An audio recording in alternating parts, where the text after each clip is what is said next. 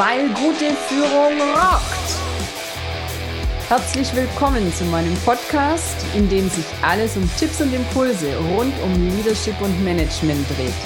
Ich bin Birgit Katzer und freue mich, dass du jetzt mit mir rockst.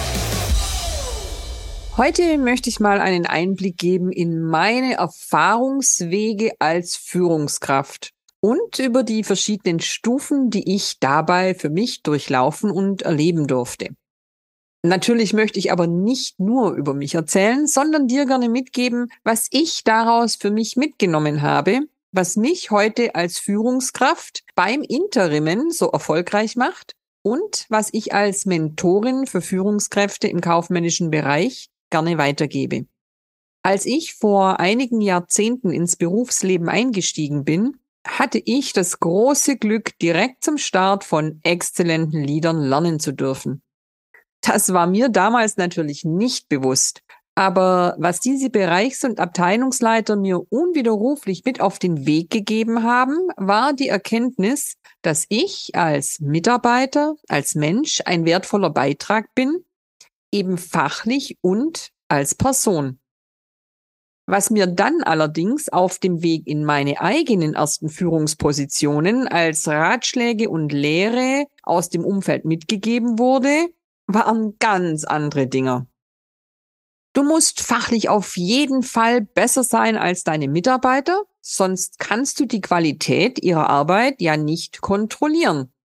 Oder Lass dir ja nichts gefallen. Besonders als Frau musst du da gleich von Anfang an hart durchgreifen. Sonst tanzen dir die Mitarbeiter und auch die Kollegen auf der Nase rum. Ladies, aufgepasst. Ich bekam zu hören, zieh dich auf keinen Fall sexy und weiblich an, wenn du nach oben kommen willst. Sonst wirst du nicht ernst genommen als Fachexpertin. Oder alternativ gab's, na, mach doch einfach einen Knopf mehr an der Bluse auf, dann läuft das schon. Ich bekam zu hören, ah, auf keinen Fall Privates mit Beruflichem vermischen. Gib auf keinen Fall etwas Persönliches von dir preis. Immer Distanz wahren zu den Mitarbeitern. Sonst klappt das mit der Autorität nicht. Oder im Zweifel erstmal draufhauen. Das wirkt selbstsicher und entscheidungsstark. Damit überzeugt man nach oben. Von Kollegen hörte ich, mach am besten alles Wichtige selber. Dann bist du auf der sicheren Seite, denn deine Mitarbeiter sind ja eh nicht so gut wie du selbst und vor allem geben die sich auch keine Mühe.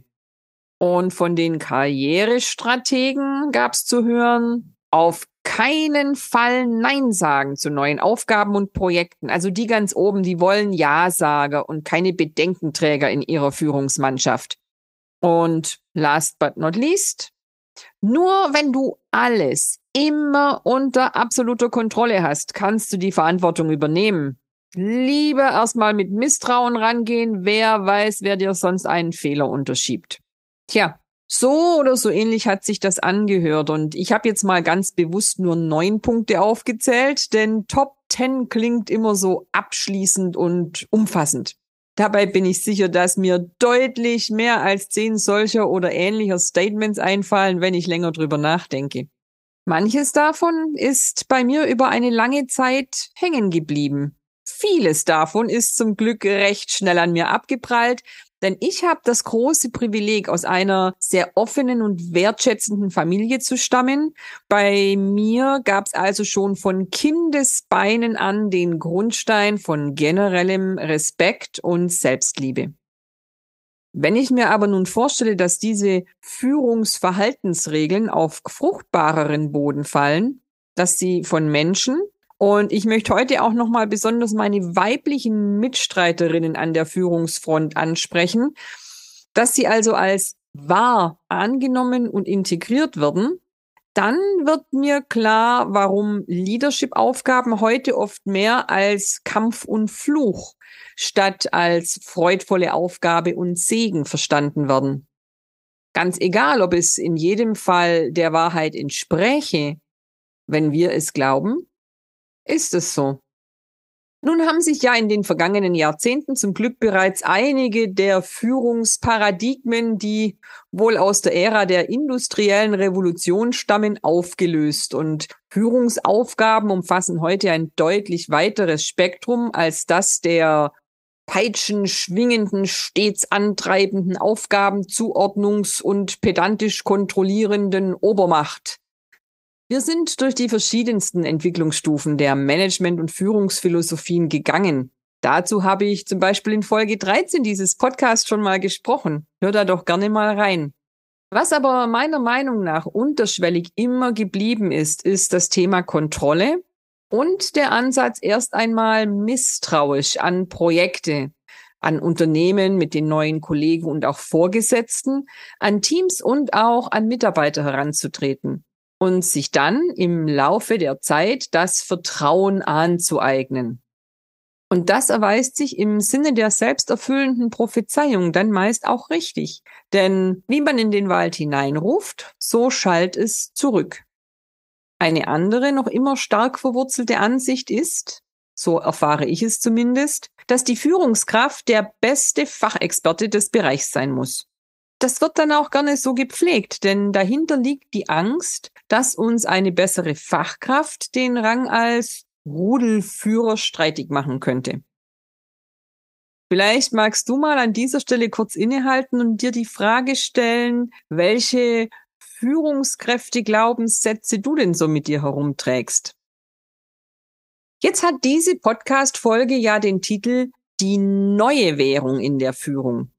Und sicher kannst du dir mittlerweile schon denken, welche das für mich ist. Nämlich das Vertrauen. Natürlich ist Vertrauen nicht der einzige Hebel, der Führungskräfte erfolgreich macht, schon klar. Und das möchte ich an dieser Stelle schon mal ganz deutlich vorwegnehmen. Vertrauen, so wie ich es meine, hat nichts mit blauäugiger Situationsblindheit und Harmoniesucht zu tun. That said, was genau meine ich denn dann mit Vertrauen? Und warum glaube ich, dass Vertrauen die neue Währung in der Führung ist?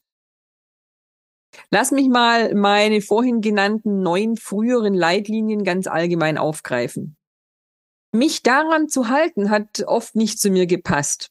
Das fand ich anstrengend und vor allem fühlte ich mich dadurch eher wie eine Schauspielerin, die sich aufs Drehbuch konzentrieren musste, statt auf die eigentliche Situation zu achten und adäquat zu reagieren.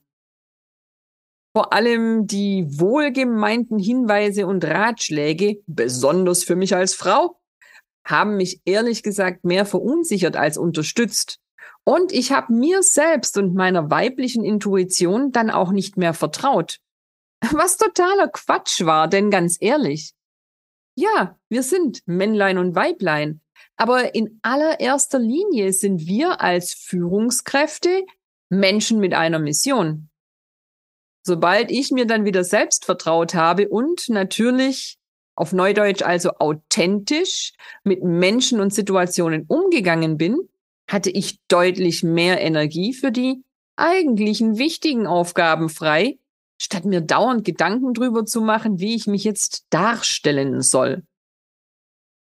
Als ich bereit war, meinen Kollegen und auch Vorgesetzten mit Vertrauen zu begegnen, konnte ich die Inhalte schlicht besser wahrnehmen und damit deutlich professioneller zum Unternehmenserfolg beitragen als in den Phasen, in denen ich mehr darauf konzentriert war, in jedem Gespräch und aus jeder E-Mail die vermeintlichen versteckten Stolperfallen zu entdecken, die man mir auf den Weg legen könnte.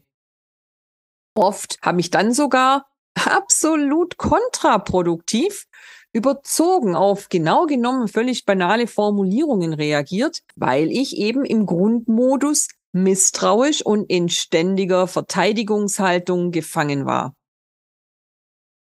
Ähnlich sehe ich es auch beim Umgang mit meinen Teams und Mitarbeitern. Wenn ich ihnen nicht vertraue, ihnen die Erfüllung ihrer Aufgaben nicht zutraue, dann wird genau das die Ernte sein, die ich mit der Zeit haben werde. Denn mein Vertrauen stärkt deren Selbstvertrauen. Meine Unterstützung ihrer selbstständigen Arbeitsweise stärkt deren Wunsch, sich weiterzuentwickeln und auch das Bestreben, mich nicht zu enttäuschen. Ja, selbsterfüllende Prophezeiungen wirken in beide Richtungen auf jeden Fall auch positiv. Mikromanage ich aber permanent, unterziehe ich jeden Arbeitsschritt einer genauen Kontrolle, werde ich immer Fehler finden. Ja, ist ja bei mir selbst auch so. Auch bei mir ist nicht immer jede Präsentation perfekt und Schreibfehler, Tippfehler, Zahlendreher fehlerfrei. Was werde ich ernten?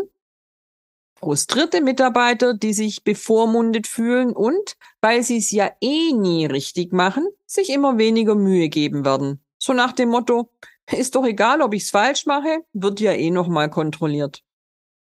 Lass mich also nochmal klarstellen. Vertrauen zu haben bedeutet nicht laissez-faire in der Führung. Es bedeutet eine klare und offene Kommunikation der Aufgaben und Erwartungen. Es bedeutet Begleitung und Unterstützung, wo und soweit sie notwendig ist. Es bedeutet aber auch, der Entwicklung der Mitarbeiter zu vertrauen und so wie die Eltern irgendwann die Stützräder abmontieren und das Fahrrad ihrer Kleinen loslassen müssen, dürfen wir der Eigenverantwortung unseres Teams Raum geben. Und wenn es mir gelingt, mir ein motiviertes Team aufzubauen, das aus den besten Fachleuten besteht, die in ihrem Bereich sogar sehr gerne besser sein sollten als ich, dann bekomme ich Entlastung. Und dann wird Führung wieder zu Lust statt Frust. Für mich ist also die neue Währung in der Führung das Vertrauen, denn Härte und Misstrauen, egal ob gegen meine Mitarbeiter, Kollegen, Vorgesetzten und vor allem auch gegen mich selbst, haben sich für mich auf Dauer nicht als Grundlage für eine erfolgreiche und erfüllende Führung erwiesen. Wenn du deinen erfolgreichen und erfüllenden Führungsstil finden willst, dann unterstütze ich dich dabei gerne. Sprich mich einfach an. Die Kontaktinfos findest du in der Podcast-Beschreibung. Jetzt hoffe ich, du schenkst meinem Podcast auch weiterhin dein Vertrauen und motivierst mich mit deinem Abo, einer 5-Sterne-Bewertung bei Apple und mit recht vielen Weiterempfehlungen. Bis zum nächsten Mal. Deine Birgit Katzer. Schön, dass du dabei warst. Alle Infos und mehr findest du auch in den Show Notes oder in der Podcast-Beschreibung. Ich freue mich drauf, dich auch in der nächsten Folge wieder zu inspirieren, weil gute Führung rockt.